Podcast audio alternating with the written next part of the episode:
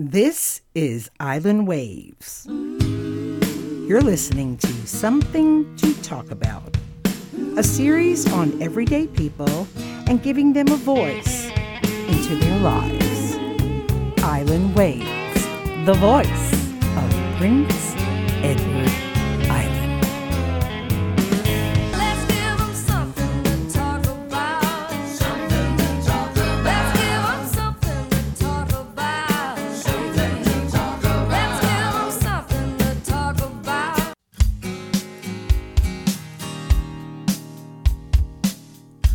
is Island Waves, and you're listening to Something to Talk About. And we're here today with musician, author, playwright, director, and multi level activist, Mr. Glenn Hilke. Glad to have you along with us today, Glenn. When we last left off, Glenn, you had journeyed from the States into Canada, got married, had a child, and were about to embark on a move to Kamloops, BC. So let's circle back around a little bit and see how we got there, and then next foot in front of the other forward. And so we moved to Kamloops in 2012. So I would say back in roughly 2010 and 2011, when Julian was six, seven years old, he was completely into dinosaurs, paleontology, like uh, everything. This kid was, he was just amazing in terms of what he could retain and remember as far as names and eras and the names of those eras and behaviors of dinosaurs and so on. And so my wife had been hired through a series of Skype interviews for her job that she still does here in Kamloops, which is um, she's CEO of the Royal Inland Hospital Foundation. And so she had to start her job July of 2012. Uh, we weren't, Julie and I weren't ready to move yet. We had two dogs as well and a house in Montreal, and there was a lot to figure out. During that period of time where we were getting ready to make the transition to Kamloops, he and I, Julian proposed an idea to me. He said, Dad, why don't we get an RV and drive across the country with the dogs and visit all of the dinosaur museums and paleontological sites in Canada and the US along the border. And I was like, okay, sure, why not? It sounds like a great homeschooling experience. And so that's what we did. I found an RV on Kijiji for like 1800 bucks. I was 30 years old, got it checked out, went to a local print store and got a bunch of huge dinosaur decals and, and text, slapped it on the RV and the what we call the Jurassic tour bus took off from Montreal, and three weeks later, we arrived in Kamloops, crisscrossing the border many times, visiting these incredible paleontological sites in both Canada and the US. Yeah. And this was in 2012. I was in 2012, yeah. I'm missing something here. How did you, how did Kamloops become a destination, or was that just part of the cross country trek you were doing? No, so Kamloops became the destination because that's where that's where Heidi landed a job. So Heidi had been working in Montreal. She was actually working at a foundation in Montreal at the time. And we had both been talking about wanting to change, right? Wanting to a different place to live. In 2010, 2011, right to 2012, it was it was like the last remnants of the old guard of the Parti Québécois. They were still harping on you know, English language and English language sign in Montreal. And like there were these like local vigil language vigilantes that were out with their rulers, you know, measuring the size of letters on business signs in our neighborhood and other English neighborhoods and reporting them to the uh, I can't remember what the name of the the government department was, but it was the one that policed everything linguistic. I can't remember what it was what it was called in French or English at this point, but it was basically a law that would quote unquote tolerate new immigrants and refugees in terms of what they would be allowed to do and wear and say and work and so on. I do And remember you know that. what- Yes, I, I Yeah, do and what that. frustrated what frustrated us was that we were both bilingual. We were very much immersed in in Montreal and Quebec society, francophone and anglophone. Friends, work, colleagues, you name it. the arts, but there was so much corruption at the time. I mean, there were literally there were concrete overpasses on the highway that were collapsing onto cars and killing people due to organized crime and government corruption. And there was just so many social issues that needed work on, like poverty issues, housing issues, homelessness issues, addiction, so much stuff. And you know, what seemed to be the big priority for the government was like the size of English letters on signs. Just like, "Uh, enough of this. It's crazy. Had enough. And so, you know, where to go was up in the air. I had never been out west except once or twice when I, when we visited friends in Vancouver. Heidi had never lived out west. The furthest west she ever lived was Ottawa. I had never lived anywhere but Montreal and and obviously uh, in eastern Quebec. So it was just putting out some feelers, and so she applied for a couple of jobs in Vancouver and uh, one in Delta, BC, not too far from Vancouver. And then the headhunter came back and said to her, the job in Delta was just taken by a person who was working as head of a foundation in Kamloops. Would you be interested in the job in Kamloops? We had never heard of Kamloops. We were like, what? Who? Like, where is that? Never heard of it. And so we did go to visit Kamloops in early June of 2012 once Heidi was notified that she was the candidate that they wanted to offer the job to. And it was it was pretty shocking to find where we were going to be living, you know. It never we had never lived in a mid-sized Canadian city and it's a small mid-sized Canadian city, Kamloops, of 100,000. You know, it's not like cities in Ontario like London or Kitchener-Waterloo that are in the hundreds of thousands. But we decided to give it a go. Yeah.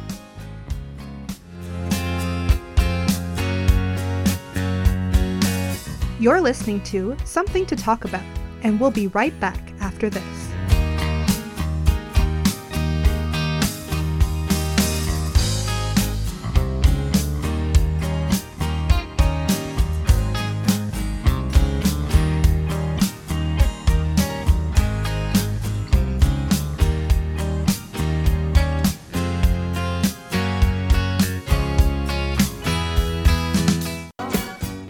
Island Waves.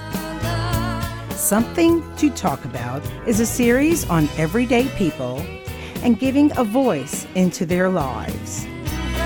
This series is dedicated to James David Withers, friend, mentor, author, and poet, and also to Shirley Eikhard, composer of our theme song, singer songwriter, and namesake of our program, Something to Talk About. And we're back with Glenn Hilke.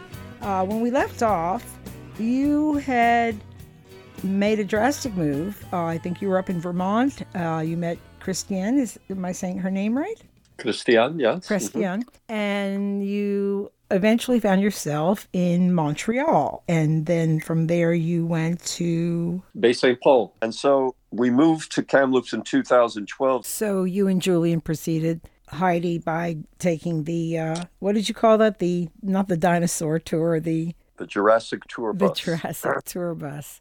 So how did that how did that work out? Oh, it was a riot. I mean, we I had never participated in in RV culture whatsoever, and so the first night we drove from Montreal to uh, an RV campground just outside of Ottawa. It was the first time. It was the first night and the first time we were uh, pulling into a facility like that, and it wasn't a great experience. There were so many rules about being a an RV camper plus we had the dogs and you know you're like one rv next to another you know our neighbors were nice people but they were like professional rv campers we realized uh, okay the rv campground experience is not going to be the one for us. For the rest of the, the trip across canada we just parked behind churches uh, schools ballparks and we were in the in the most tiny rural communities because oddly enough, majority of these incredible paleontology facilities and fossil digging programs are in tiny communities all along the border, both in Canada and the US. And so we were we were constantly crisscrossing the border. to go from one to the other. And the, the the weird thing about my relationship with Julian, and this was true about with his mother as well, is that Julian, until he was in high school, he never referred to us as mom and dad, and he just called us by our first name, and and uh, we were fine with that. Uh, we figured that he heard everybody else call us by our first names, and so why not him? And so yeah, he would just refer to me as Glenn. We pull up to a, a custom border crossing, and this happened only when we crossed into the states, not in Canada, not coming back into Canada, but inevitably, you know, this rickety crazy looking RV would pull up, say uh, to me, you know, what's your name? What's the purpose of your trip? I would explain to him about the dinosaur uh, experience. Julian would be sitting in the other seat in the front, and he would look over to Julian and he'd say, "And son, uh, who's this with you?" And he'd say, "Oh, that's Glenn." And inevitably they would say, okay, uh, pull over, please. They would interview us together, sometimes separately, to make sure that I wasn't kidnapping this kid, you know. Your journey took you to Kamloops. And once you got there, did you did you guys stay and wait for Heidi to come, or did you have to still go back to Montreal and No, no, we were get- done. You were done.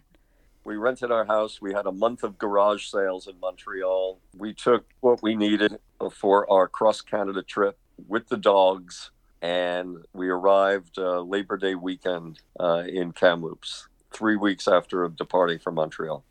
Well, that's a nice. Uh, that that was that would be a nice cross country trip, and I guess it's Yeah. you know all in all, it must have made some good memories with your son. Oh, yeah, for sure. I Yeah. mean, you could probably write a book about that, or maybe he can. Yeah, we have some we have some good photos and videos of it as well. Yeah. So you all reconvened as a family, and this is now again. Tell me what year is it? 2012. 2012, yeah. Yeah. So we've been in Kamloops 10 years now. Yeah. Okay. And so when you got there, what did you do? Did you continue to homeschool Julian? I did. Yeah, I did. I don't know if I in our earlier conversation I told you the story of what happened shortly after I arrived in Kamloops and how it connects to what I do today. Did I tell you that story? You did not. No. The only thing I was aware of is that there was a Jubilee Urban Movement and Partners program. Is that what you're talking about? Yeah, so that's yeah, that's part of the story. So I got to go back to 1992 for a minute. Is that okay? Oh, absolutely. So Open City Productions is getting underway, and the first program is that cabaret into the homeless shelters. And so the first night, we go into the Old Brewery Mission shelter, downtown Montreal, and we launch this cabaret and open mic. And in the course of the night, this gentleman who's homeless uh, says, "Can I um, say something?" And we say, "Sure." That's that's what this is is about. It's the open mic. We're here to entertain, but mostly we'd love to hear what you guys have to say. So this man comes up to the microphone. He takes out his wallet. He pulls out this piece of paper that's been in there seemingly forever, unfolds it various times. And then he reads this most beautiful love poem to the his peers that he's living with in the shelter and gets a nice round of applause. And we thank him and he sits back down. Later on that night, he comes back and says, Oh, um, can I come back uh, on stage again? And, and can I borrow his guitar? We're like, sure. So he takes the guitar of this other artist that we invited to come perform. The guitar is for a right handed guitarist, and he takes it and he flips the guitar upside down. So now he's left handed and he's playing the guitar and he's singing an original song in a voice that is reminiscent of Paul Robeson, like deep bass baritone voice. And so Harold is like the essence of what we had always hoped this this program would be an opportunity for people who don't have access to the creative process to resource to express themselves and feel good about themselves and then be the artist that they are harold is originally from grenada he's six foot eight he's got a big afro tall thin guy and quite a friendly character and the next thing we know is that harold is following us from one shelter to another right he knows what our schedule is he's interested and he he wants to perform at all the different shelters, which he's doing. And he starts hanging out at our office, and you know we got to know Harold, and we asked Harold, you know, do you would you like some help to like get out of the shelter? And we help him get a room in a rooming house and then get an apartment. And then Harold has become a member of the team and he's now a part-time worker, a full-time worker, and now he's running the program, this cabaret program. We see Harold, you know, pretty much five days a week, so to speak. For five years, I see Harold. One Thursday night, I say, Good night, Harold. I'll see you tomorrow in 1997. And I don't see Harold the next day. And I don't see him the day after, the week after, the month after. We put out missing persons reports to the police. We calling hospitals. Cannot find Harold anywhere. And so this is where it gets really strange, Virginia. So two weeks after I moved to Kamloops, and I'm sure you know where this is going, I'm on my bicycle with Julian, just a few blocks from my house. And as we're riding down, just in our first bike ride to get to kn- know Kamloops better, I see this man approaching, and I can't believe my eyes. It's And Harold. It's Harold. And 15 years have gone by, and Harold has put on a few pounds, and his big afro is now all white. And I get off my bike and I literally grab him by his jacket, and I'm saying, This cannot be real. Like, I just feel like I'm hallucinating. This is like I must be dreaming this. And Harold looks at me and he says, Hey, Glenn, what took you so long to get here? Good the response. first words out of his the first words out of his mouth he made his way across the country and wound up in kamloops and when i asked him why kamloops like why are you here he said oh i heard that the bc lottery commission headquarters was in kamloops and i thought oh that should be a, a lucky place to live that so was his, that was his rationale for going to Kamloops. Yeah. We kind of just went like right back into our old relationship in Montreal because I found out when I said, What the hell are you doing here? And he said, Well, I work as a custodian at the library. And he had already been living in Kamloops 10 years when I met him in 2012. I work as a custodian in the library, and then on Saturdays I make spaghetti suppers for the homeless, and I and I serve it out of a parking lot. Isn't that incredible? Yeah. Plus, he had been making coffee and sandwiches whenever he could and just distributing it. And so he, he was a known entity in the homeless community, I learned. He had the nickname because of his big white afro, called him Frosty. Frosty. Yeah. And I said, okay, I, I, I- I'm curious to see what your spaghetti suppers look like. And so I went one Saturday night and I was hooked. I started volunteering with him. The more we worked together on these Saturday nights over the next few months at the end of 2012, the more we started talking about, you know, how could we help this evolve, give it a little bit more dignity, you know, because people were just, you know, getting spaghetti and a piece of bread and a bottle of water in a you know in a clamshell styrofoam container takeaway container with you know a plastic fork and uh, with nowhere to sit. And so over the next 14 15 months he and i worked closely together came up with a title he he was referring to his work for those 10 years he, and, he, and i learned that he had become very religious from a christian perspective, he had referred to what he was doing as the Jubilee Street Ministry. And it wasn't incorporated or anything, it's just what he referred to, you know, in his humanitarian work. Yeah, we talked about, you know, forming a society and I told him, you know, I didn't like the religious street ministry part of things, and I, I wasn't sure if it was going to be a good perspective for fundraising purposes. And so we kept the Jubilee, but we referred to it as Jubilee Urban because it was urban, movement, and partners. So, movement meaning that, yeah, we wanted to create some kind of a movement of food security that would, you know, assist the poor and the homeless and that we needed partners to make it all happen. So that's where that's where the name came from, and the acronym for that was JUMP, and that's how people referred to that that project as JUMP, J U M P. Did that sort of lend itself eventually to the creation of the loop? Yes, it did. Yeah, yeah.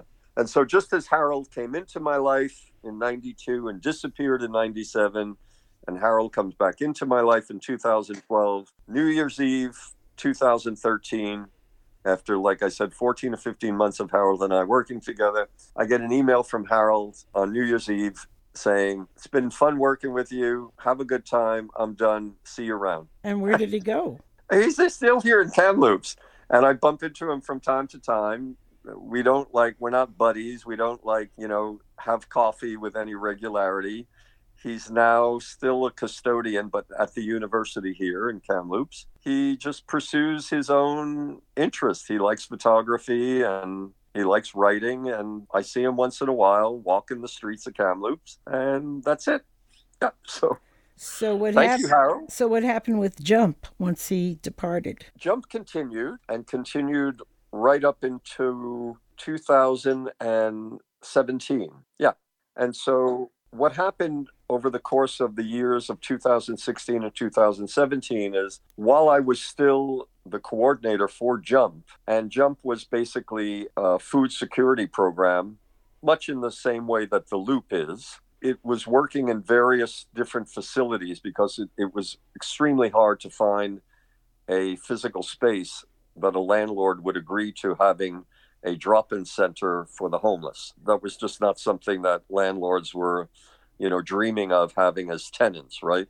We had to move around to various locations until we did find a landlord. And at- during that time, at 2016, I took a contract with another organization, the Elizabeth Fry Society, that was doing some similar work like Jump, but was more focused on developing people with lived experience to take on more responsibility in the context of, say, a drop in program, right? So, as opposed to looking to hire people who were already human resource workers or social workers or so on, the idea was to operate a drop in center, which this contract did a couple of three times a week for a few hours a day, and find a way to navigate and, and get people that were dropping in to take on more responsibilities and then and then to get training and actually become the main the main staff and or volunteers that would make a, a drop in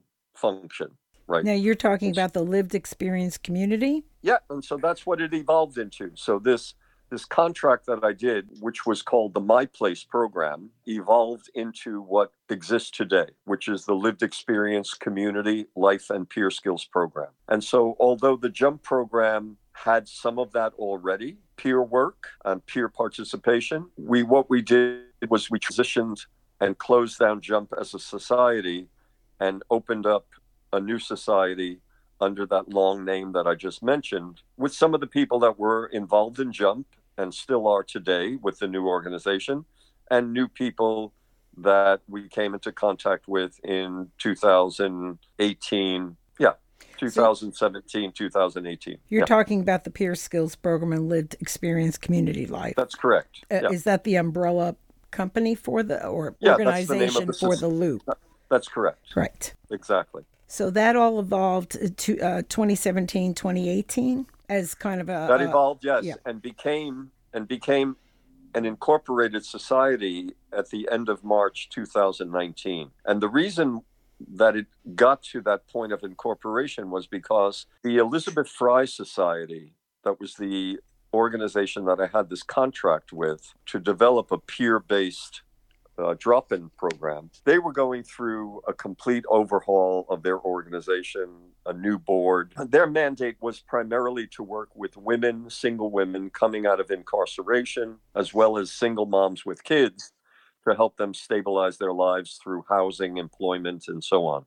When they mm. were reworking their whole organization, their board said, you know, we can't do this here thing anymore, this drop in center. We can't support that any longer and they were just kind of supporting it on an administrative basis. I was doing all the fundraising for it. They said, "Sorry, you know, we got to cut you loose." And so I had to say to all the peers, you know, this is the situation, guys. Like I said, "Okay, so what are we going to do? Like and how are we going to do this? We literally don't have a, a dollar to our name right now because we were working kind of project to project, you know, with the the backing of a a recognized organization and all of a sudden we are just like a, a group of people without a name and without a home and without a project so to speak and so then something weird happened virginia in, the, in the middle of march like two weeks before our relationship with elizabeth fry is due to end i get a phone call out of the blue from td bank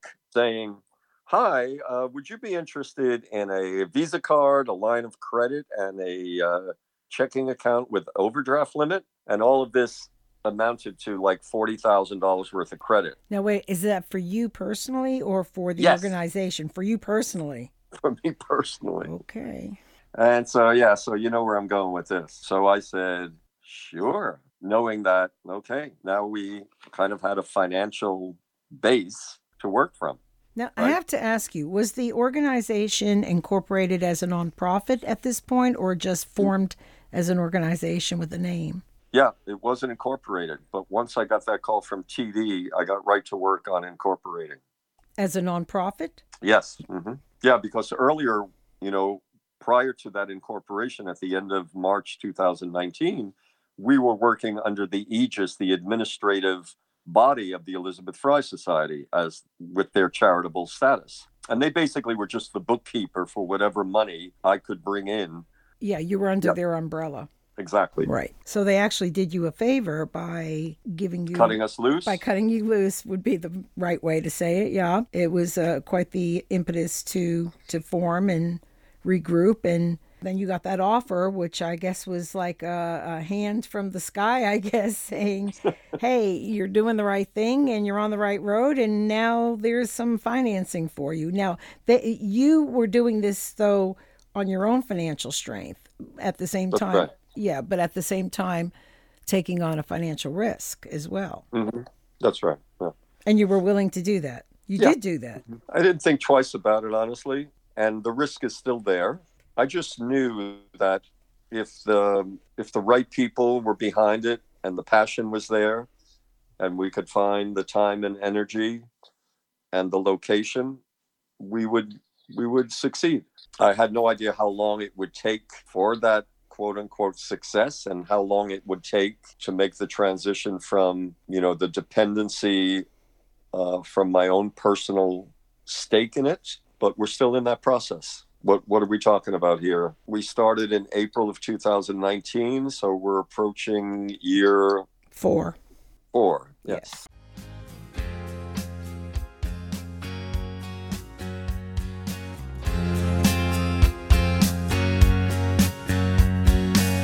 You're listening to Something to Talk About, and we'll be right back after this.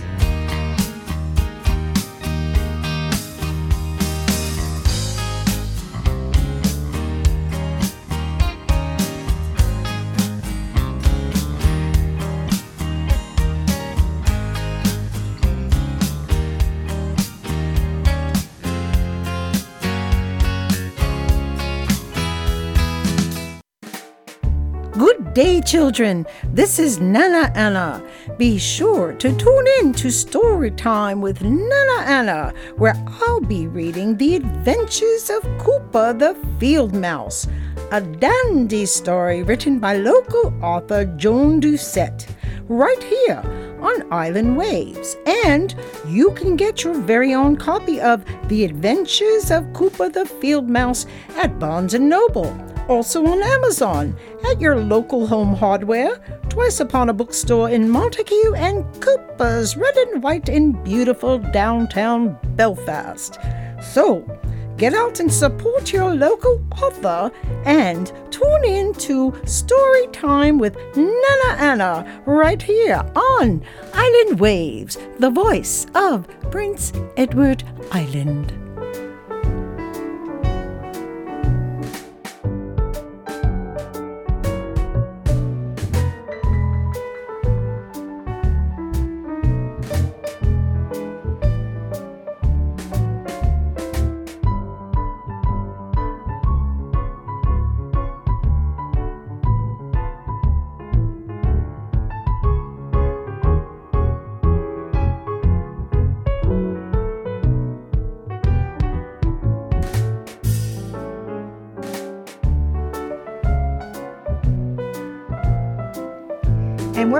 Today's guest, Glenn Hilke.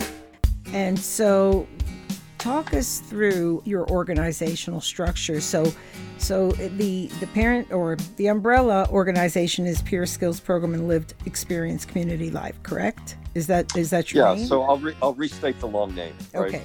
And the reason for the name is because uh, we wanted something that spoke to every aspect of what we believed the concept would be in terms of programs to come and, and, and ones that already existed, one that already existed, which was the drop in concept.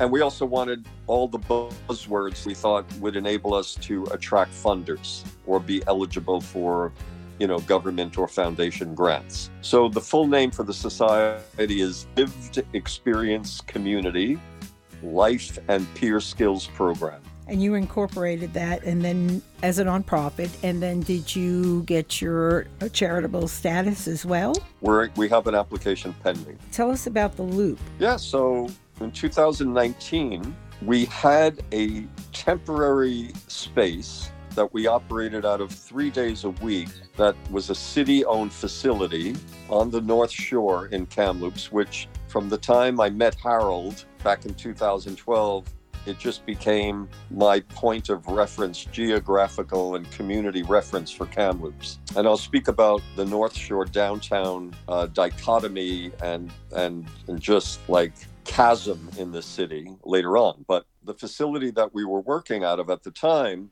city owned, we wanted to be able to expand our services there and be more than three days a week and more than just three hours a day. But the city couldn't enable us to do that uh, because they had other people that rented that facility, other community groups, and so on. It, it just wasn't compatible in terms of what we wanted and, and what they could what they could offer. What kind And of so we were facility looking- was it, Glenn? What's that? Can you describe what kind of facility it was? Was it like a storefront or a it was a community center. Oh, yeah, it was a city-owned community center, and it was a very nice building. But yeah, but it was open to anyone in the community that wanted to use it. Right, yes. from a birthday party to a religious group to oh, not know. not just exclusively for your group then.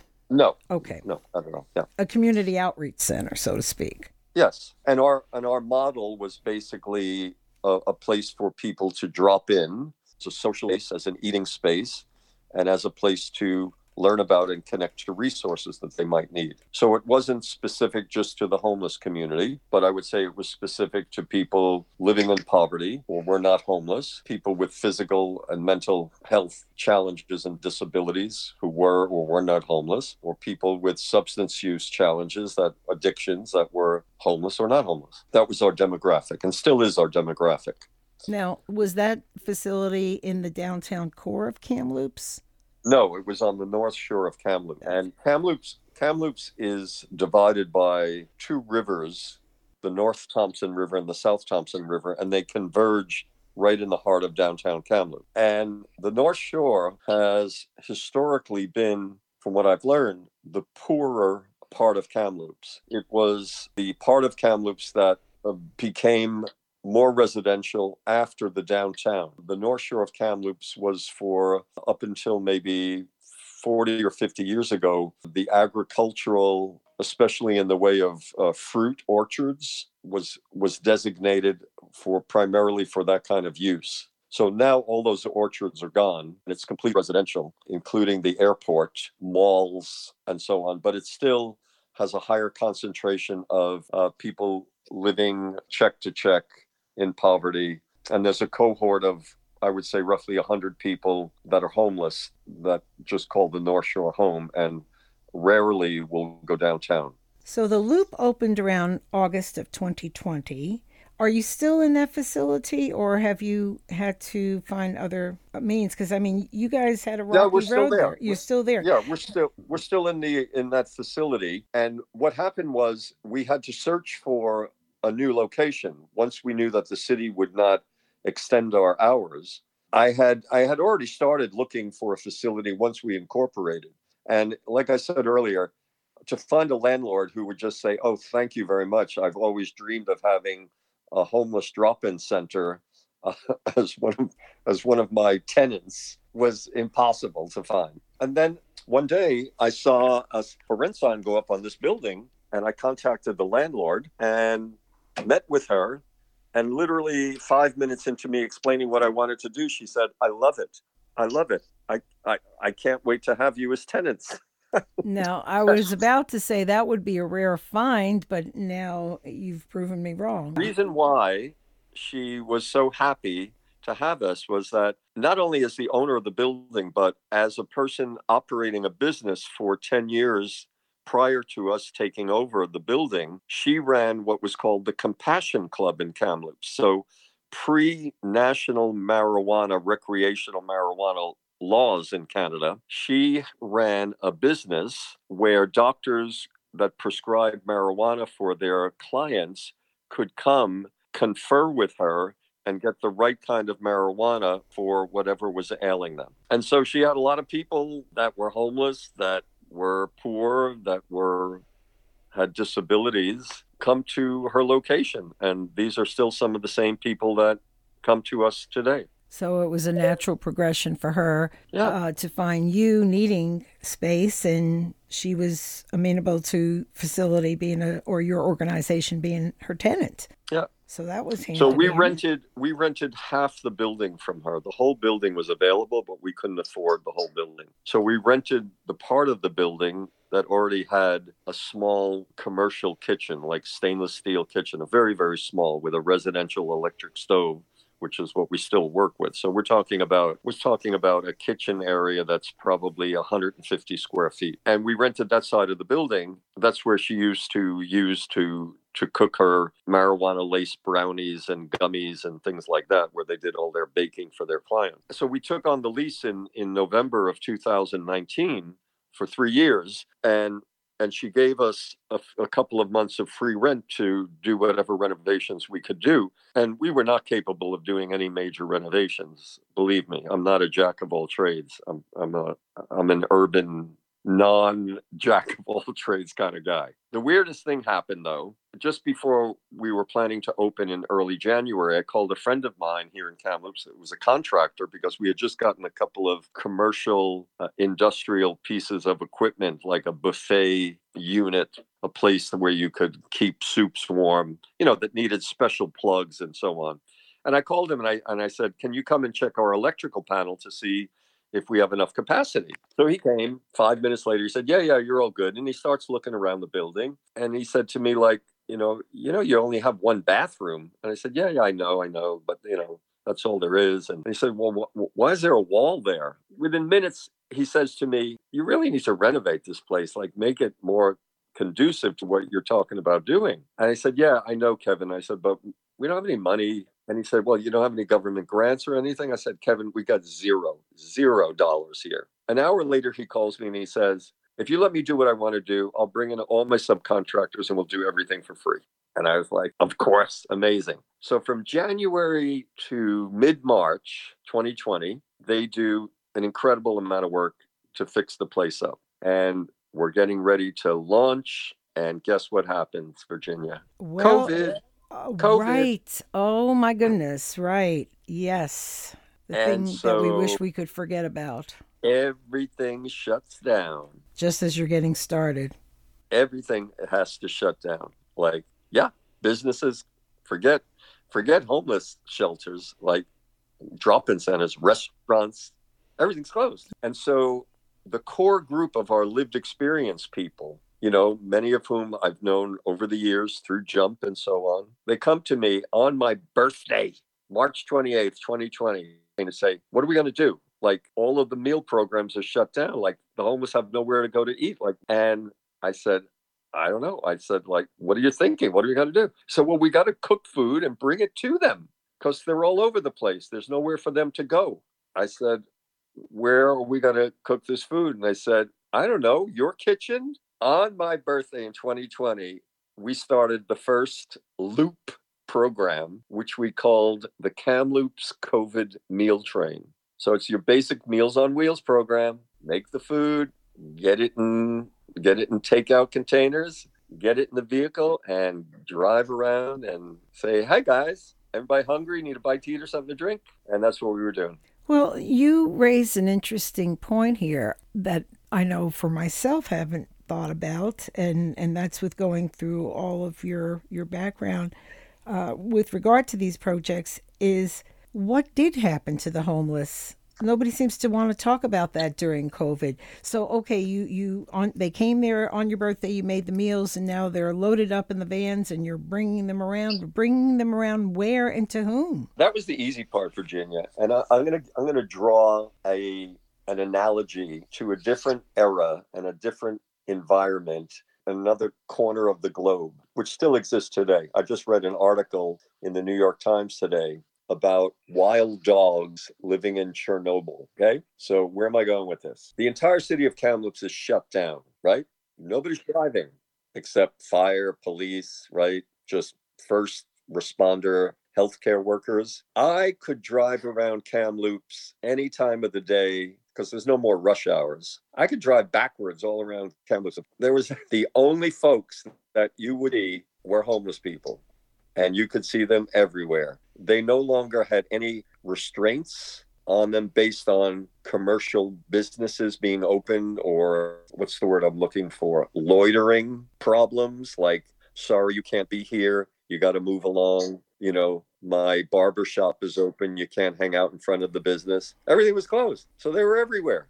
Like they weren't just hiding it in the lanes and the alleys like you would normally find them today. And so it was quite easy to find people. And so we started this program that was just a grassroots program launched on Facebook called the Kamloops COVID Meal Train. And the response from the community was overwhelmingly supportive. That's wonderful. Yeah. Everybody was home, nobody was working. Everybody was like, hey, I'm making muffins anyway. You need sandwiches? How about a soup? You need food? You need a gas card? It was just unbelievable. Now, was that through word of mouth or because the homes were so much more visible? It was all Facebook and word of mouth. And you can find you can find the the Facebook group. It's still there. It's called Kamloops COVID Meal Train. So now, all right, so we're you're feeding them, you're identifying them, but I guess what's still in my head is what happened to these homeless people for shelters because we were So the COVID. shelters can't close down by law. People need shelter. It's a constitutional right. And so, but the restrictions, the protocol for getting into shelter, staying into shelter, the masks, they're not being forced to be tested. But yes, you can still get into shelter. So Kamloops does have existing shelters where people can get in, I Yeah, guess, certain hours at- of the day. Yeah, at that time, and we're talking about, you know, beginning of April. So there is, Kamloops has only one shelter at that time. So Kamloops has the equivalent of 50 beds for, at that time, probably 200 people for sure that, that were homeless, or 250 people that were homeless. So what happens with the other 150? They're couch surfing, camping along the river. They're sleeping in bank lobbies. If they can cull together some money, they might rent a motel room for a few nights. You know, once they get their, you know, their monthly social assistance checks, they're all over the place. So would you say that COVID had an impact on this sector of the community, or I mean, how?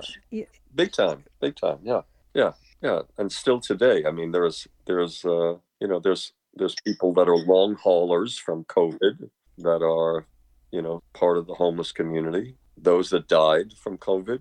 Yeah. I mean, because, you know, COVID really attacked people with already existing immune deficiency disorders or already existing conditions, especially, you know, ones that were respiratory.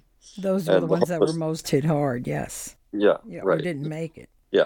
So the Loop is is a community outreach center, but it's not a homeless shelter. And I guess in looking through some of these um, notes that I have in front of me, you seem to be having an uphill battle with the city. Uh, hmm That's right. Yeah. For example, in May of 2021, you faced a series of fines for, and I love this one, excessive use of services. You got a $3,000 fine for excessive use of services. What does that mean by definition? Is that even is that even a possibility? I mean, what do they mean by excessive use of service? Yeah, so I gotta I gotta put it into context why this would even the whole fining system, you know, the description of what are the basis for the fines. So I have to I'm going to put it to you in two different contexts. One is from a socioeconomic point of view, gentrification is happening on the North Shore rapidly. There is one particular real estate developer who has his offices just down the street from us, who is buying up properties all along the street. The main there's only one main commercial strip on the North Shore of Kamloops. It's called Tranquille Road. So our address is 405 Tranquille Road. So we are sitting on a piece of property on this main commercial strip that real estate developers want. And real estate developers are totally in bed with city councilors and senior bureaucrats that, that run our city. Their influence is deep, to say the least, in terms of city policy, how it's how it is brought forth for votes by city council, and yeah, so the the- you know the North Shore is finally having its day in the gentrified sun, and our building and our program is standing in the way of cleaning up the neighborhood. So optics are uh, uh, the the issue here. Optics, that's the word. NIMBYs. That's the word so- that, that- yeah, yeah, optics and Yeah. NIMBYs, not my backyard. Exactly. So go Right. somewhere else. We don't care if you exist. We won't oppose your existence. Uh, we're going to pretend that you don't exist and we don't want you here because the optics aren't there. And funny Right. enough, as things improve and you probably serve to help improve that, then they come back up to bite in the end when people see the opportunity to, as you say, gentrify a neighborhood and make money. Right. Exactly. And unfortunately, this isn't just, you know, for Kamloops. I think this goes on. My goodness, I saw it go on when I worked for the Model Cities projects back back when we were just out of high school. It's it's always the same story. Uh, poor people get pushed out. Working people, the working poor, get pushed out, and eventually the middle class gets pushed out as well. I'll just quickly tell you the other perspective. So the perspective why they don't want us there and how they're trying to get us out through fines and other ways is the other part of the perspective is my role in the organization. And the, the title of the organization is quite clear. Our mandate is quite clear. We are about lived experience. We are about serving people advocating for people who don't have a voice. And so when i see the city of kamloops working against the poor and the homeless by not offering enough shelter space for them, enough resources, gentrification, whatever. It's my duty, it's my role as a spokesperson to call that out. And if there's one thing that our elected officials and senior staff, bureaucrats do not like, it's being criticized. They will not tolerate it. So I've had a visit from a city councilor back in the summer of 2021 who falsely claimed that he was coming for a tour because he wanted to learn about our facility and our program, to learn that he was the messenger uh, being sent by the powers that be to let me know that they were going to get rid of me personally. They were going to get rid of our organization. They were going to shut this place down. Starting with you at the head. Yeah.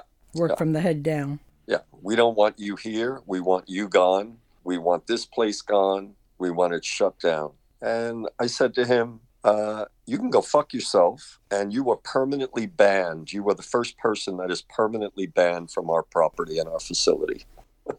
so, So in 2021, I note here, uh, okay, you lost your funding. The city no longer funded you. Uh, they Yeah. cut the uh, you had they forced you to cut your services and operation hours well because of the funding shortfall. Uh, you they the city suspended your organization's license for what reason? For for what you so just said? yeah, so we have to we have to clarify now myth that you read. So what you're stating now is uh, urban folklore and myth, and then there's the fact. Okay, So well, is- good. so the urban, urban folklore and myth is the stuff that that's out there, Glenn. So Yes, I'm glad we brought it up because now I'd like to know what's the reality of that. Yeah. So back in back in April of 2021, the executive director of the North Shore Business Improvement Association, who I've always known has been like a double agent, although he seems to be a friend of social services, uh, I know now that he just participates in the different committees and so on and roundtables to understand you know, what's going on and what our plans are as different agencies and programs, so we can go back and report to the real estate developers uh, what's happening, so that they can figure out how they can either put a stop to it or live with it or dilute it, right? So he comes to me one Saturday unannounced at our center and says, Glenn, I need your help. He said, I'm getting, I'm under so much pressure from my board members, from business owners. The homeless people are all over the place. Uh, they're behind businesses, they're pissing and shitting, there's garbage, blah, blah, blah. Um, can you help? And I said, Well, what would you like us to do? He said, Well, can you bring, try and do something to bring more people to the loop? And I said, Well, sure. Yeah, we if we had uh, the funding, we could do that. So with his support, we go to the city and we say to the city, listen, in a month or two, all of the people that are camping down by the rivers are going to have to leave because the rivers swell every year at that time and there's no longer place for them to camp and they're just going to be coming more into the the downtown core on both sides of the city. And so if we had the funding we could open up instead of five days a week we could open up seven days a week. And instead of being open from nine till four every day uh, five days a week we can be open from nine o'clock in the morning till 10 at night. And the city says sounds good. Let's do it. And so on a pilot project basis we get funding to extend our hours and days literally within and so this starts in the middle of may and is supposed to go into the middle of august the pilot project and then be renew- reviewed and then decided about renewal for funding or whatever. So two weeks into this pilot project yeah we got double the number of people that are visiting our center. We're going from 30 to 60 or to 80 people a day. It's hot out we're still in covid mode right? So we have we only have the capacity for 20 even without covid our, our our physical space inside has the capacity for i think 28 seats. And so i contact a friend of mine who runs a, a special events company and he loans us a couple of tents that are installed in our parking lot right? And our parking lot is private part of the property. The city has no problem with uh, us putting tents up as long as they're not interfering with pedestrian or you know automobile traffic. And so now you know we're able to accommodate. We have these lovely tents with tables with flowers on them and hanging plants from the tent it looks fantastic. And so then two weeks or so three weeks into this pilot project the business improvement association guy who is you know the one that came to us to ask us for help The, he's one- now the one that you banned? what's that Was that the same? no, no, oh, he's oh, no, not no. the one. No, the one that we banned is was a city councilor. No, this guy starts criticizing us in the media because he's getting pressure now, again, because there's so many people hanging out, right? The quote unquote optics of the place, right? And so, yes, a lot of the people that we serve are people who are homeless and are using substances. And 90% of the people that use substances in Kamloops are smoking them. They're not injecting. So we have one safe injection site in Kamloops that is downtown that serves one person at a time, and the rest are smoking. And there's no indoor inhalation site for drug users that are, whether they're homeless or have a house. And so, yes, you have, although we don't condone it, so to speak, it's almost impossible to stop. I mean, short of just telling people if we catch you, you know, using substances on the property, you will lose access to your your food and water and and we don't want to do that. That's not a solution anyway. Yeah. And so, you know, the the minority of NIMBYs, the haters, the ones that are the, you know, the the Kamloops MAGA supporters here, they they just start going ballistic on social media about the loop, right? The real estate developers, you know, and and then one day, and this you'll probably find this in another media source, one day in I think it's middle of July, somewhere along there, a guy shows up We've never seen him before. He's not one of our guests for service. Big guy shows up, bare chested, no shirt on, drunk, eight o'clock in the morning with a baseball bat, screaming that he is going to kill the homeless. And the homeless are waiting for us to open at nine o'clock, as they would normally do, like they do at any location that offers services. They get there before you open. because they've got nowhere else to go. And that's where they're attached to and where they feel safe. And so here comes this guy swinging a baseball bat at the homeless community at eight o'clock in the morning at a dozen or so people. I'm not there yet. Our volunteer custodian happens to be inside the building getting us ready to open. And he hears all this commotion outside. He goes out, sees this guy. This guy sees the door open. He goes running inside, screaming that he's going to kill all of our staff for helping the homeless. And the city, oh, yeah, I'm right. There just happens to be somebody in our parking lot in their car filming all of this and live streaming it on Facebook. And the city sends one lowly bylaw officer to mitigate this problem that is happening during rush hour and spilling out onto the streets, onto, uh, you know, where cars are going. By the end of the day, the mayor who has hated our organization since the beginning because he doesn't like being criticized. His name, he's the former mayor. His name is Ken. Ironically enough, his last name is Christian. Ken Christian. Ken Christian holds a press conference declaring that the Loop has now had its business license revoked and is shut down. I didn't even, I wasn't even aware of this.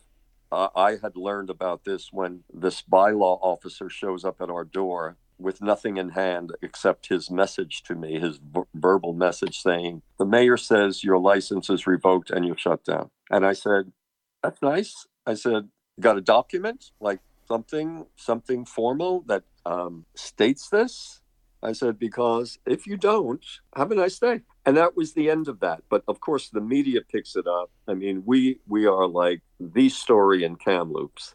You know, we go from being an unknown factor to this like brand of you know everything that's wrong in Kamloops, especially by you know the haters and the NIMBYs. And so yes, in fact, our business license has never been revoked, let alone even suspended, not even for a day. We've never been shut down. What the city asked us to do is the next day they call, a bureaucrat calls and says, Glenn, could you please do us a favor and could you just take the tents down? Could you just like try and bring the people inside as much as possible? And we were like, all right, if that's going to like shut you up and leave us alone, yeah, we'll do that. And so that's what we did. But in the meantime, the, the, the city slapped on our landlord because they could only do it to a property owner, not a tenant, what they call the nuisance property. And so to this day, the property still has this nuisance property status on it. And once you are designated a nuisance property, you are susceptible to fines. And so, why do we get fines? Because according to the bylaw that states what a nuisance property means and what its implications are for the owner, is that based totally on complaints, but in our case, um, use requests for use of, and we're talking about emergency life saving services here, Virginia. So we rarely call on them because we know how to deal with overdoses. We know how to deal with criminal behavior. You know, we know we, we and knowing that if we were to call, it could mean another fine for our landlord. Or no response at all. Yeah, and then of course you could also get fines for somebody complaining. So you and I and a thousand people, Virginia, can call the city and say the loop. That is a great place. It's amazing. Thank God we have that. And thank you so much for supporting them. And the city would be like, uh, oh, yeah, thanks for that call. Okay, have a nice day. See you later. One person says, I got a complaint against the loop. They're like, okay, hang on a second. Um, we got to open up a file here. Uh, here's your file number. Can we have your name and uh, what's your complaint? And what would you like done? And so the city works, our city works on a, a purely on a complaint based system. Selective, yeah. selective Yeah. uh, input. Going back to the nuisance status, uh, I believe didn't you ask them how long the status was going to remain on the property, and they said for life. However, That's right. a nuisance status is supposed to be reviewed every six months, but Right. Yeah. So some of this information came out in a recent investigative journal journalist piece. So there's a journalist in here who is really sticking with this story and, and trying to help us. Yes, when we had the first conversation with city officials and our landlord all on the phone at the same time, she posed the question to them. She said, Okay, so you're giving me this nuisance property status. How long is it for and how do I get rid of it? And that was the answer. Uh, sorry, it's for life. And she's like, What? How's that possible? Well, according to the bylaw, once you have it on you, you always have to, you have it on you. You can do everything to do whatever it is uh, you can, what's required of you, so that we don't fine you, but we never take this off. And so that's a lie we learned.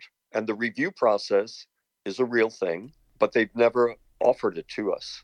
And we were never made aware of it. Now, do you have any legal counsel that volunteers services or will work pro bono on your behalf? so because this yeah, is this we- is this is political Yeah, it's totally political. and very selective and subjective. Oh yeah, yeah, yeah. And so I tried on a couple of occasions to find a lawyer that would take on the city has virtually every law firm in town hired for something or another because every law firm, you know, specializes in something or another. And so as I was calling one day one law firm to the next and sometimes a lawyer would say I'm sorry, there's a conflict of interest. I can't help you. You know, we have a relationship with the city. Try this law firm. Call them. Sorry, we can't help you. Every everybody, same thing. So they've sort of created their own in-house conflict of interest by spreading themselves to all the law firms. Yeah, they've insulated themselves. They've from- insulated themselves. Yeah. So we do now, we are now consulting with a retired lawyer who is a big supporter of our current mayor. Our current mayor, and you should look this up to get some perspective as well. Reid Hamer-Jackson is a populist that, up until recently elected last November, was just a car salesman right across the street from the uh, original shelter in town. And Reid Hamer-Jackson is, I don't want to say he's like Trump, but he kind of he kind of has that Trump like personality, you know, like whatever comes in your head comes out your mouth. But he's not a discriminatory, racist person. He's a populist who thinks that our municipal government is broken and he's the guy that is going to fix it. And so, oh boy, he's like in a he's in a fierce storm right now because the senior bureaucrats who run our city are not used to a person like that. They're just doing, telling the mayor and city councilors what it is they want done and how they want it done, and then they want your vote.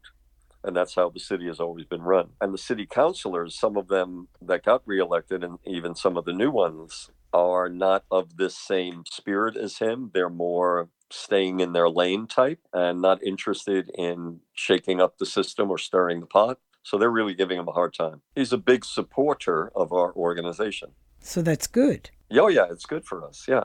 I mean, back in the beginning of November, when the city had promised that two of their facilities, two of their city owned facilities, would be opened and operated by a couple of different agencies to increase the number of shelter spaces, especially needed in the wintertime. Was that the Parkview Activity Center and the yacht? No. No. That was the yeah the yacht, yacht club, club. and what's called the Stuart Wood School. They couldn't get it together. They that were- was due to open November 1st in 2020 uh, this past year, 2022. That's right. And it's still closed? No, no, no. It opened. It Okay. opened eight days late. But November first, we had an incredible blizzard, and for the next and for those those eight days or so leading up, finally opening up, we had horrific weather here. I mean, like life-threatening weather, including the blizzard. And so the Loop opened up the shelter. We took in everybody that we could fit in, and over the course of those eight days, we went from 20 people to at the height of it we had 47 people in our building yeah and did the city try to close that down of course not Really? So you had their support. I was we did not have their support I was no, about to we did- ask did you ask no. permission or forgiveness on that one?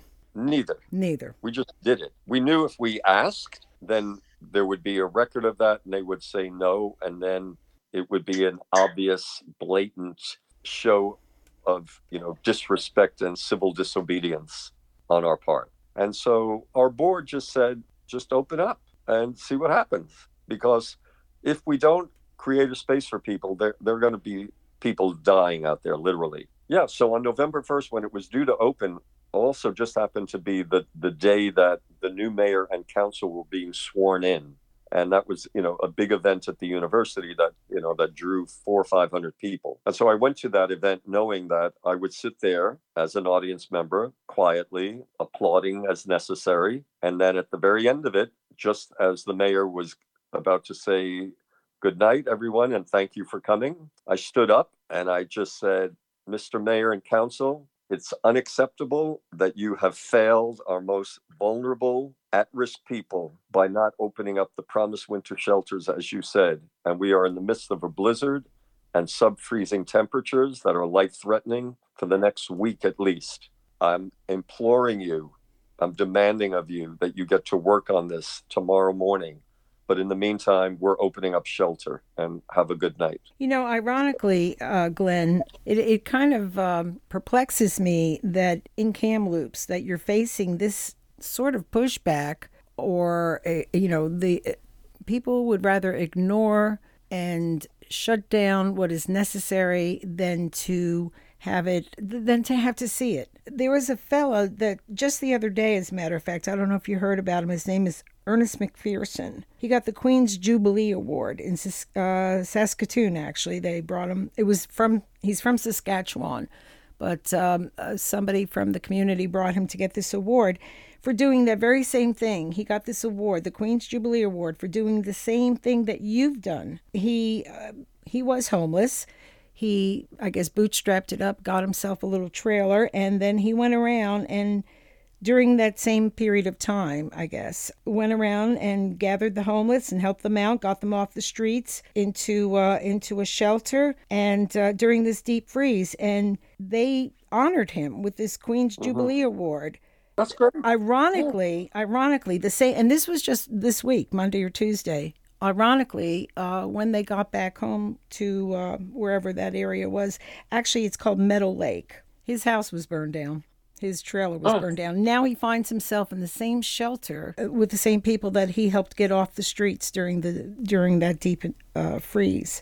So it's it's ironic, but uh, at the same point, at the same time, the you're facing adversity. You're facing fines and threats. And as a matter of fact, I want to circle back around to something that happened to you in February of 2022, I believe it was. So that was just last year.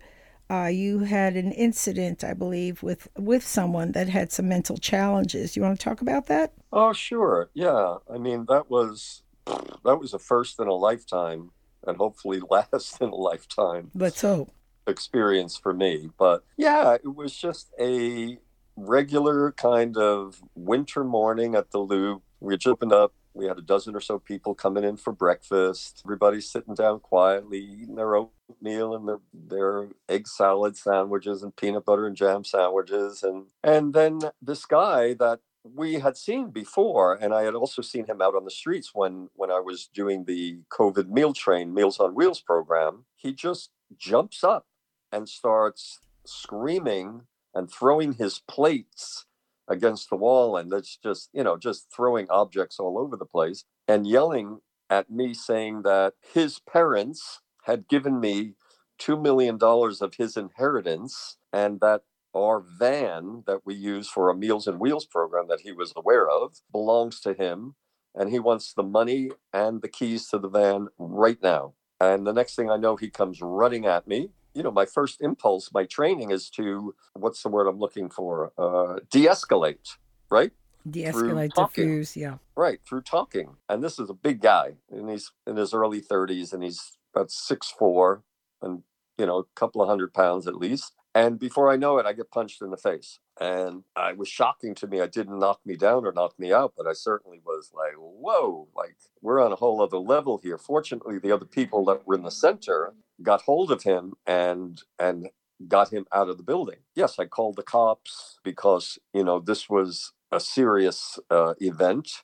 Other volunteers in our building at the time uh, the people in the building at the time, and he's still out in the parking lot. The door is locked. And so, yeah, I called the cops, and by the time they come, he's already left the property, and we're not quite sure what direction he's gone in. About a half an hour passes when I go, I have to go to get something out of the van. I look out the small window that we have at our door just to check to see if he's out in the parking lot. I don't see him. And just as I open up the door, it turns out that he is approaching the door and he's got his handle on the outside portion of the door and I got the handle on the inside and we are now in a tug of war and he is still livid with these proclamations about his inheritance and the keys to the van and but now he's even more incensed and saying things like he's going to slit my throat and cut out my heart. I can't let him he wants to come in. I cannot let him in and i can't get the door closed. And so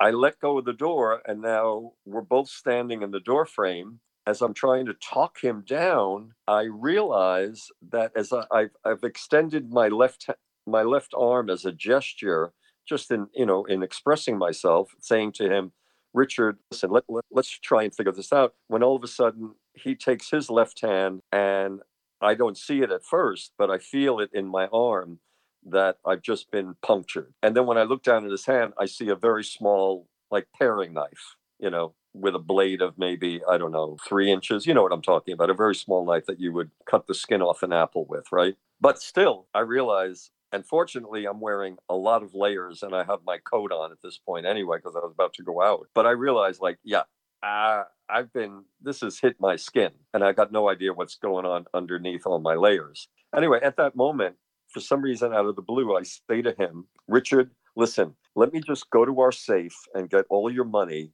and your car keys, and I'll be right back. And at that moment, he just like stops at me, like tilts his head, like as he's listening, like to this message, and kind of steps back from the door for a second. And I reach and I slam the door shut and lock it. So I'm inside. He's outside. He's banging on the door. I tell all the people that are inside, you got to stay inside until this gets resolved. We're calling the police again, which had already happened by one of the volunteers. He's out in the parking lot. I go out the back door of our building and I go around to the front where I know he is in the parking lot and I just kind of wave at him. It's almost like, um, did you see Jurassic Park? I did. It's when Jeff Goldblum is waving at the Tyrannosaurus Rex with the flare in his hand to get the attention absolutely. so he doesn't eat the kids. I'm saying, Richard, over here, over here.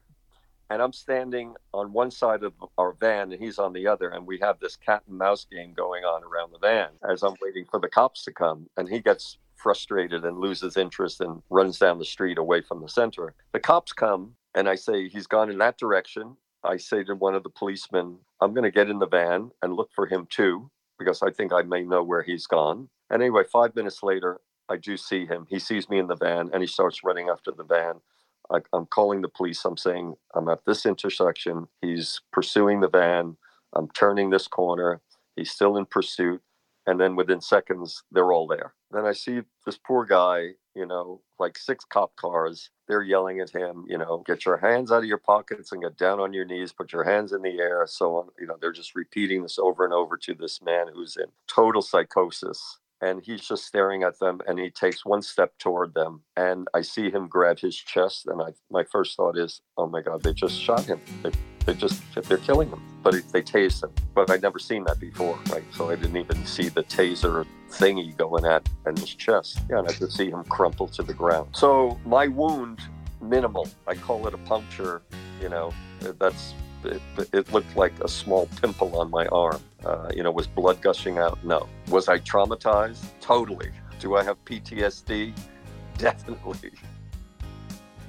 We'll be right back with more of something to talk about and today's guest, Glenn Hilke.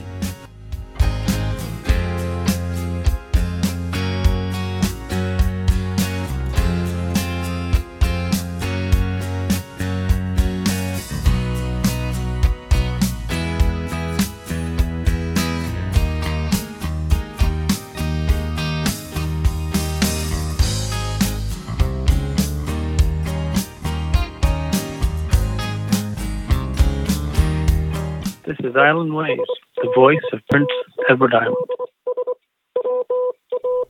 Whether you're near or far, take us along with you and download the free app and bring us along on Podbean and Spotify.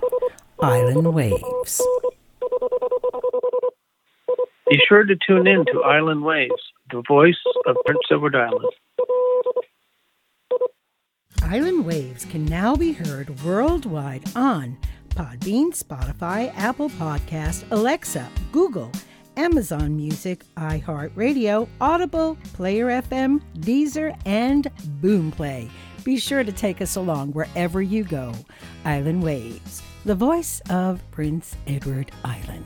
And we're back with today's guest, Glenn Hilke. Has this deterred you from continuing? No. No, no. Just a, just a war wound. there you go. Yeah, a war wound for a conscientious objector. Well, there you go. That full tilt. What happened to the what happened to that gentleman? Did you ever get any follow up? And then oh, uh, oh yeah, I was completely involved. So, you know, the police come. They've got him in custody. They, you know, they're come to the center immediately. They want to do a full report for me. You know, the paramedics are there asking me if I want to go to hospital. I'm like, no, it's okay. You know, let's just need a regular band aid. Thank you. And I say to the police officer, you know, the main uh, lead in this, I say, you know, the guy is out of his mind. I said, "Uh, he needs help. And they said to me, if you don't press charges, he is not, there's no possibility of him getting any help. You have to press charges. Then from there, you can talk to the prosecutor, defense attorneys, and you know tell them what your wishes are but if you don't press charges my friend this guy is out this evening and so yeah i pressed charges and the charges were the cops called it assault with a weapon and carjacking i think they called it. What happened was I, I worked with the prosecutors. I uh, they said okay so what we're going to do is we're going to keep him in remand which kept him incarcerated. We're going to require that the judge dictate to him that he has to get a psychiatric evaluation because he would not be fit to stand trial until he had a psychiatric evaluation. And so, over the course of a couple of months, that's what happened. He left Kamloops, he went to Coquitlam or Chilliwack to some other facility. They did a psychiatric evaluation. They did another one. He had court hearings. One judge said they would ask him if he was fit for trial. He would respond, but he would say crazy shit. And the judge realized, now you're not fit for trial yet. They would give him medication. Then they finally decided that he was fit for trial. And so he wound up pleading guilty. And the conditions were he didn't have to serve maybe he had to serve an additional 30 days but for time already served they let him they counted that uh, so he was could not- incarcerated in the in the interim, or he was hospitalized. Yeah no he well a combination of both. Yeah for the remaining 30 days he's in a regular incarceration facility and his conditions for release and probation are he cannot go anywhere near me he cannot come anywhere near uh, the loop he has never done um, he's never come tried to come to the loop. I have seen him on two occasions. One was when i was bringing people to a warming center during the winter yeah just this past just this winter a few months ago and he was sitting in the lobby and that was like whoa like the ptsd just rolled right over me he didn't see me but i just said to the workers i said uh, I can't come in. I said, um, I'll bring you these folks that need warming, but uh, I can't come in right now. I've seen him on the street a couple of times. And then a, a, woman that I know that's a manager at a local Starbucks told me that he came in to their Starbucks about a month ago in just pajama bottoms with no shirt and no shoes on, uh, threatening staff with a knife. So he's still in terrible shape. Yeah, he's been arrested multiple times for different things. Yeah, he's still in that same psychotic space. So I guess the question I, I that comes to my mind is incarceration isn't the answer. This man needs mental health help. And so I guess the question I have for you is what is the Canadian Mental Health Association doing to assist you or be part of? I know at one point they were supposed to be involved with one of the shelters and then they pulled That's correct. out. So, yeah. so historically, and I don't know how far back this goes, the Canadian Mental Health Association chapter of Kamloops, they are and still are today the sole permanent shelter operator. So when I arrived in 2012, they just had one shelter. In the last year and a half, they have opened up two other shelters. One is the former Greyhound bus terminal that left town. That is now another 50 bed shelter. And then they opened up what they call a transition how a, transition something. It's not like their other two shelters where just for anybody. You have your behavior has to be impeccable. Like you have to prove yourself in other shel- in one of their other shelters before you get into this space.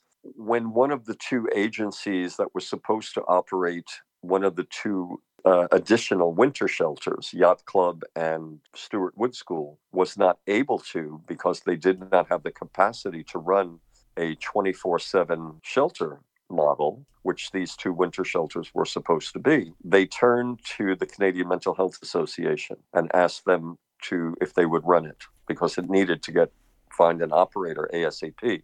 And they certainly weren't going to give it to the loop to operate, even at at one of those two facilities. The city would not do that. They would Why, not why not? because it's me, Virginia. They would not they would not do that because it would just be so I don't know contradictory or To their narrative, perhaps? Yeah. Yeah. to their narrative. Yeah. But at the same time, our mayor, our present mayor, he had already been speaking out in public uh, during his campaign about his lack of confidence in Canadian Mental Health Association to operate shelters professionally and effectively. And he, he's right. They have serious staffing, policy, protocol, procedure problems, serious ones. But they're huge, and they're the only one that's ever been. So the mayor was has been quite public about this, about him wanting to have an audit done about Canadian Mental Health Association's performance as a shelter operator. So when it came time for the city, with its new mayor, critical of CMHA, to say, "Would you guys mind doing us a favor and running this shelter?" They said, "No, thank you." So yeah, they they got they got flack for that, and they still do. but said they got away with it. They got yeah, away they with said saying that it that. had nothing to do with the mayor. They said it had more to do with their lack of capacity and that they weren't happy with the shelter model that they're already in to begin with. But so another group called Out of the Cold is running it, but not as a 24 7 shelter. So the yacht club is 24 7, but it's only for 20 people. And if those same 20 people want to stay there all winter, as long as they get back by 9 p.m., which is their curfew, their bed is reserved for them. Hundreds and hundreds of people need shelter in Kamloops. The yacht club is for 20, and it could be for the, like I said, the same 20 all winter long. The Out of the Cold program refused that model of, in their case, 25 beds for the same 25. They said that makes no sense. They said, number one, people are so transient that you'll never get the same 25. They will miss their curfew. We don't want all of this conflict. We're- just going to serve people on a first come, first serve basis.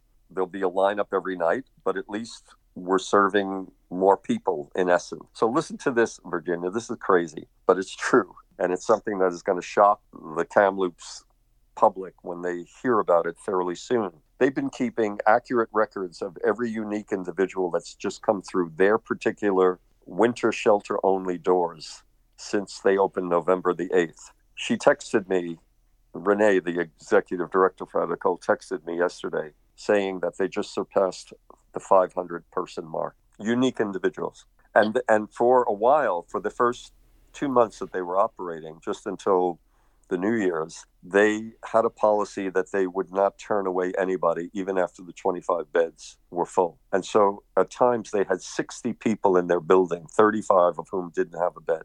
It was like they were running two and a half winter shelters, and it just became too much for them. And they just had to stop, you know, doing this extra warming space.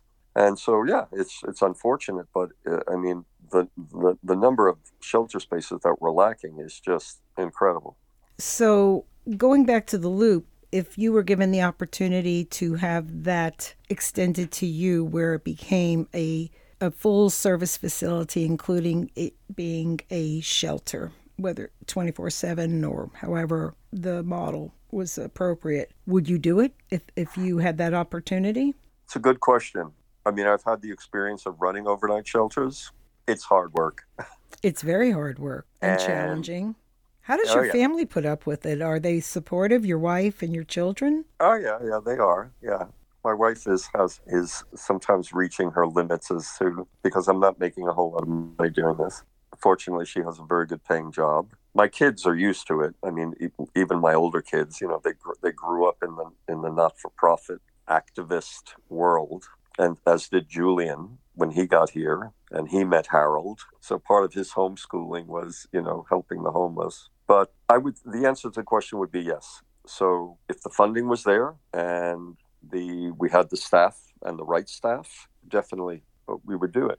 Would you be in that same location in that North Shore district? Uh, what did you call it? The Tranquille Market Corridor? Yeah, yeah, the Tranquille Market Corridor. Yeah. You know, Glenn, back in the 80s, I uh, was living in Athens, Georgia, and in the business community, and became involved with a task force for the homeless. I think we were divided into two groups. I know for us, we were coming up with a model plan of what worked. And I worked with a lot of bankers and businessmen in the community and heads of different organizations, including people that were had worked with homeless and mental health uh, professionals. And we came up with a model that talked about taking an urban city building, uh, a vacant one, which, you know, there's always something available, maybe a five story, six story building, have it have the ground floor, you know, maybe an old store or something, have the ground floor serve as a as a homeless shelter, as a place for people that they can come to eat or sleep. But part of that building would also have services. What we found was that when people were either homeless or in need of food or in need of uh, some sort of subsidy to their lives for whatever reason, you know, that they weren't drawing unemployment, that they weren't eligible for, for working, they were on their down and out that they needed counseling. They needed mental health counseling, they needed skills counseling, they needed career counseling. So we came up with this model plan where if they came in and they stayed, you know, the first X amount of time, they were helped. And then after a certain amount of time, you know, they're going through the different departments to get the get either skill sets or to get the mental health or or the counseling that they need. And then part of that is making them responsible for putting back. So maybe part of their job is to help others or to to to make meals or or to give out food. We came to the city with this um, with this very idealistic laundry list of what we could do. And the pushback that we got was that they did not recognize that there was a homelessness issue. And my response was until you're walking over them in the street, and you realize that they too are people that are there, this is going to continue and it's only going to get worse. Of course, I don't know what the end result is today. I do know that they do have a, a you know, as with any community, there's a large homeless uh, community factor. Here in PEI, we had a situation. I don't know if you've been familiar with it. The fairgrounds that we that they've developed here in the downtown core. As a matter of fact, as you drive into Charlottetown, they're right there. And for I would say the better part of two years, it became an encampment for homeless. And so the province made an, an attempt to buy these um, modular homes and put them on a property that the city owns. And they encouraged people to that were living in this encampment to uh, to move into these homes. Well, I'd say 50% of them did. And again, it's not that it's not a home like you would think. Oh, this is my home. I'll I might stay in until 10 o'clock in the morning. No, they have to be out by a certain time of day and they're only allowed in at a certain time at night. So I guess in a way it's like individual shelters for people these modular these modular buildings. But a good portion of them did not want to leave. So then the city went through various levels of of, of dispersing them. Uh, but th- my point is is they're addressing it for better for worse. The same thing with the food insecurity or food securities issue. They're doing their part, and some say just scratching the surface, but they just launched an island wide food securities program in the local towns, uh, at the local town halls to for people to come and, and meet and, and eat. And it's not that they have to be homeless or down on their out, it, they're just inviting people to do it. Kind of what we did actually just recently with Hurricane Fiona when it hit here. And then there's a seniors initiative that they're doing a pilot project to provide food for for meals, kind of a meals on wheels, if you will. But they've gotten four of the local restaurants to participate by providing meals for seniors for four dollars a dinner. Do you see anything like that going on where you are? So to go to back to your Athens experience, you know, you refer to it as idealistic. I would say that that was realistic, It was very And very realistic. Yes. rational, logical thinking, effective, you know, strategy. That doesn't exist in Kamloops. So there's too much silo work that goes on. I think, you know, part of the city's stranglehold is a kind of a divide and conquer strategy where they favor certain organizations over others. Those organizations will not bite the hand that feeds them and so on. And it all stays, you know, neatly wrapped uh, the way the city likes to see it. So, yeah, we need a hub. Right now, different agencies do different things. So I've always referred to a homeless person or an addicted person getting well in Kamloops and getting assistance to, let's just say, yeah, get well, reintegrate however they may into the community and, and participate once again in the community as an Olympic sport. It's like it, it would be almost like if a homeless person would sign on to to be in the decathlon, right? Not only do you have to be good at one type of sport activity, you got to be good at all 10 of them. And so you got to go one place for this type of service, another place for another one, get an appointment for that one, a Exactly. referral for insane. Well, that was the point, and that was, I guess, that was something that I was very vocal about is that you're handicapping these people. Sure, these services exist. Uh, you can go here for this, you can go there for that, but they don't realize that this person may not have the transportation, and so they get discouraged, and so it's a cyclical event. The whole idea was not to keep people that had the ability to you know to to bootstrap it up and and maybe go forward. And it's not for everybody. Some people have challenges that this model might not deal with but they wouldn't be cast aside they wouldn't be left aside and they wouldn't be hogtied and handicapped to be able to try to get to maybe that agency when i say idealistic it, it was a bit idealistic and quite frankly it got shot down not so much by the mayor and the council but by the same bankers and business people that were sitting on our committee. Uh, they they thought we had rosy colored glasses, you know, hippies from the '60s, I guess, with their idealism. But the fact Right. is, is something like this could actually work. The people come in, they want to they, they, they want to feel good about themselves. They want to feel productive. Not all, but I'd say a good portion of them do. And how best then to get them feeling like okay once once you've got the clothes once you're warm once you've got food in your belly now how about sit here and maybe ta do intake or learn how to answer the phone or you know in other words get them feeling productive before they have to go out on it you can't just throw somebody oh go do a job interview you have Right. to get them to that point mentally physically spiritually on emotionally if if somebody's in that position it's not because they just won the lottery. They didn't walk away from a life of luxury. They're struggling. And you compound it by making it difficult for them to get the help that they need. But Yeah. c'est la vie. Yeah, exactly. And and the other part of it is that makes it complex for them, not just logistically to connect, is that the majority of people are living trauma. And whether that's childhood trauma or something recent, that is also getting in the way and making, you know, the uh, the challenge of, of of connecting and staying connected. People are not thinking and looking at this from what you call a, a trauma informed lens, right? So, whether we're talking about indigenous people who are go- still suffering from multi generational trauma because of what happened to their parents or grandparents in residential schools, to you know people who were born addicted, and so on and so forth. So, yeah, and so you know, I would say that almost everything that is needed in that that kind of hub model that you and I are talking about exists in Kamloops right now, with the exception of a safe supply for drug users that doesn't exist in Kamloops right now. But everything else pretty much exists, but it's all over the place. And it's not clear, even to those of us that work in the field, who's doing what, where it's happening, what the schedule is. Is this a pilot project? Is it funded? Where is it happening? And so on. So you can imagine if it's daunting to you, how impossible it is for those that need it. Yeah, right.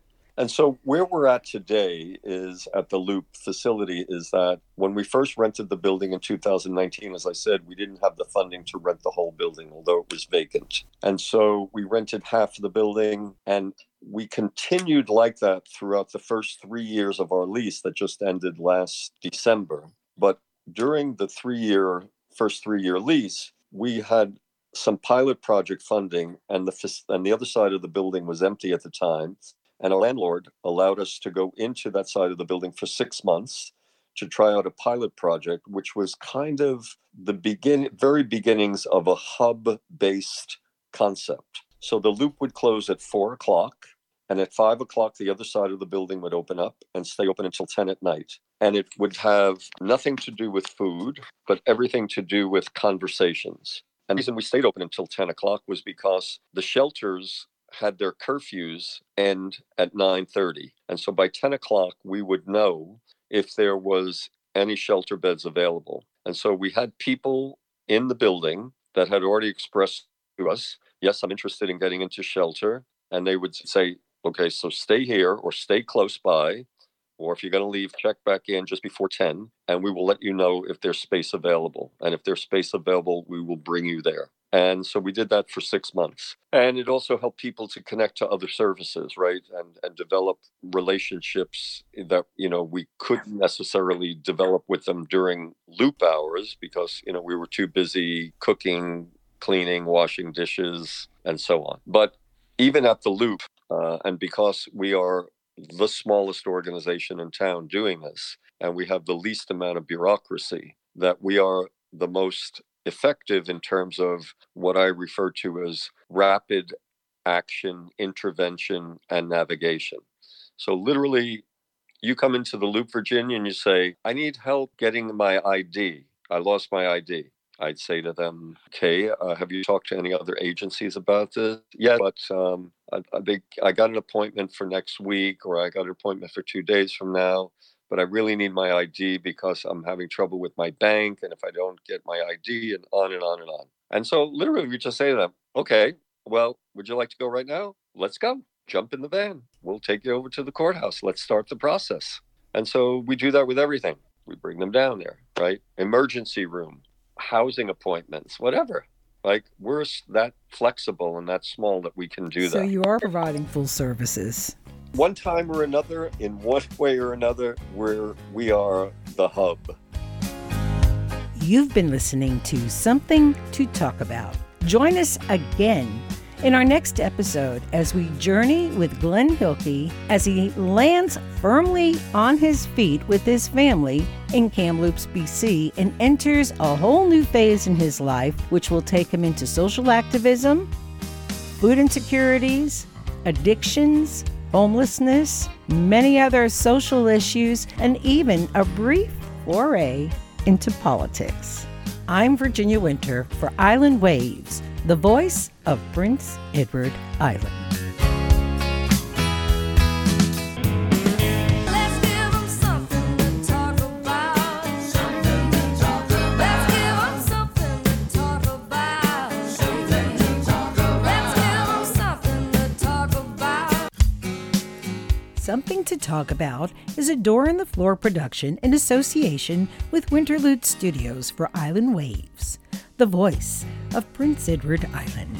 Executive producer and creator Virginia Winter. Research contributions by Brittany Williams, Tracy Law, and Helen Balms. Audio technical and director assistance, Brittany Williams. Post production, Winterlude Studios, Prince Edward Island. Master editing, Virginia Winter. The producers would like to acknowledge and thank all of our participants of our series, Something to Talk About, who generously gave their time to be interviewed and share their lives with us. And to Holland College School of Journalism and Mass Communications, particularly to Brittany Williams and to Lindsay Carroll. Special gratitude of thanks and appreciation to our technical guru and advisor, Dr. Watson Ohms, and to Millie, our loyal canine companion and moral support. Something to Talk About is a door in the floor Winterlude studio production made possible with support from Prince Edward Island Senior Secretariat and the Winter Foundation for Island Waves, the voice of Prince Edward Island.